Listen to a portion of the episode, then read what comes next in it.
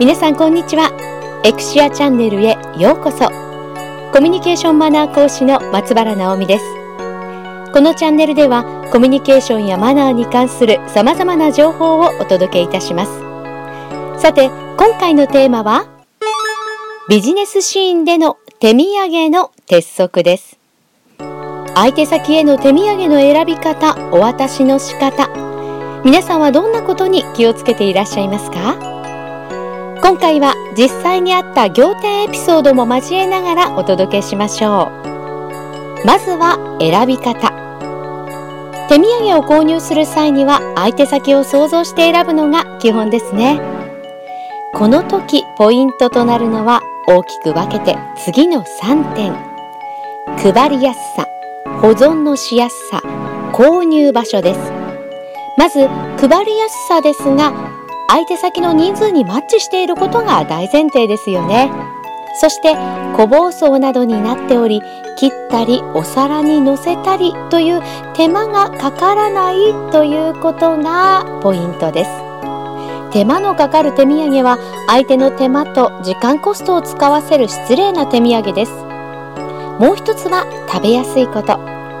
席に配られたお菓子を簡単に食べられるということも相手に手間をかけないポイントですね。続いて保存のしやすさ。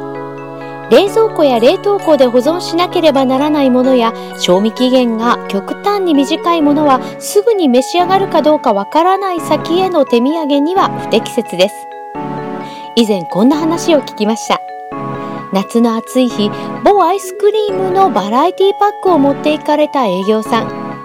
彼はきっと暑いから皆さんにアイスクリームで涼んでいただこうと思ったのでしょう。しかし相手先は冷房の中で終日仕事。体が冷えるので会社で飲むのはほとんどの方がホットコーヒーなんだそうです。外から来た営業さんは暑いかもしれないんですが私たち暑くないんですよね。しかもうちの会社給湯室の冷蔵庫が小さくてお客様の氷ぐらいしか冷凍庫に入らないんです。その日は社内にいた人間も少なくて数個だけはなくなったんですがあとは給湯室のシンクでドライアイスの煙とともに溶けてなくなっちゃったんです。どうでしょうか？相手を想像したはずがちょっと想像力が足りなかったんでしょうね。もしもそのようなものを持っていく際には相手にリクエストをいただいてからにしましょう。最後は購入場所。これは結構相手への思いが見えるポイントです。ついつい持ち運ぶのが面倒だからと相手先の近くで購入しがちですが近くの包装紙ではとりあえず用意した急いで用意した忘れていたという印象を受ける場合も。例えば地方から東京に出てきて東京の方にザ・東京土産は皆さん渡しませんよね。それと同じことなんです。続いてはお渡しの3つの注意点。持ち運び用の袋に入れて運ぶこと。ご挨拶後すぐに渡すこと。袋から出してお渡しをすることが基本です。手土産を渡すタイミングは先が基本。袋は風呂敷と同じ役割。汚れよけですから袋から出してお渡しします。ちなみに袋に入っているからと床に置く方がいらっしゃいますが相手は良い気持ちはしないものですね。持ち運びの際から注意したいものです。エクシアチャンネルではコミュニケーションマナーの豆知識をどんどんお届けします。これを実践すればコミュニケーションマナーのエキスパート。YouTube 動画サイトでもマナーやコミュニケーション話し方などのコツを分かりやすくご紹介しておりますので合わせてご覧ください。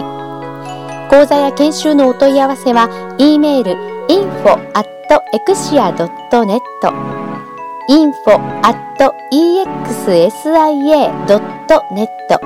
または電話03-5843-8452電話03-5843-8452まで。なお電話の場合は研修中など通話できない時間帯もございます。留守番電話にメッセージとご連絡先をお願いいたします。最後までお付き合いいただきありがとうございました。エクシア松原直美でした。またお会いしましょう。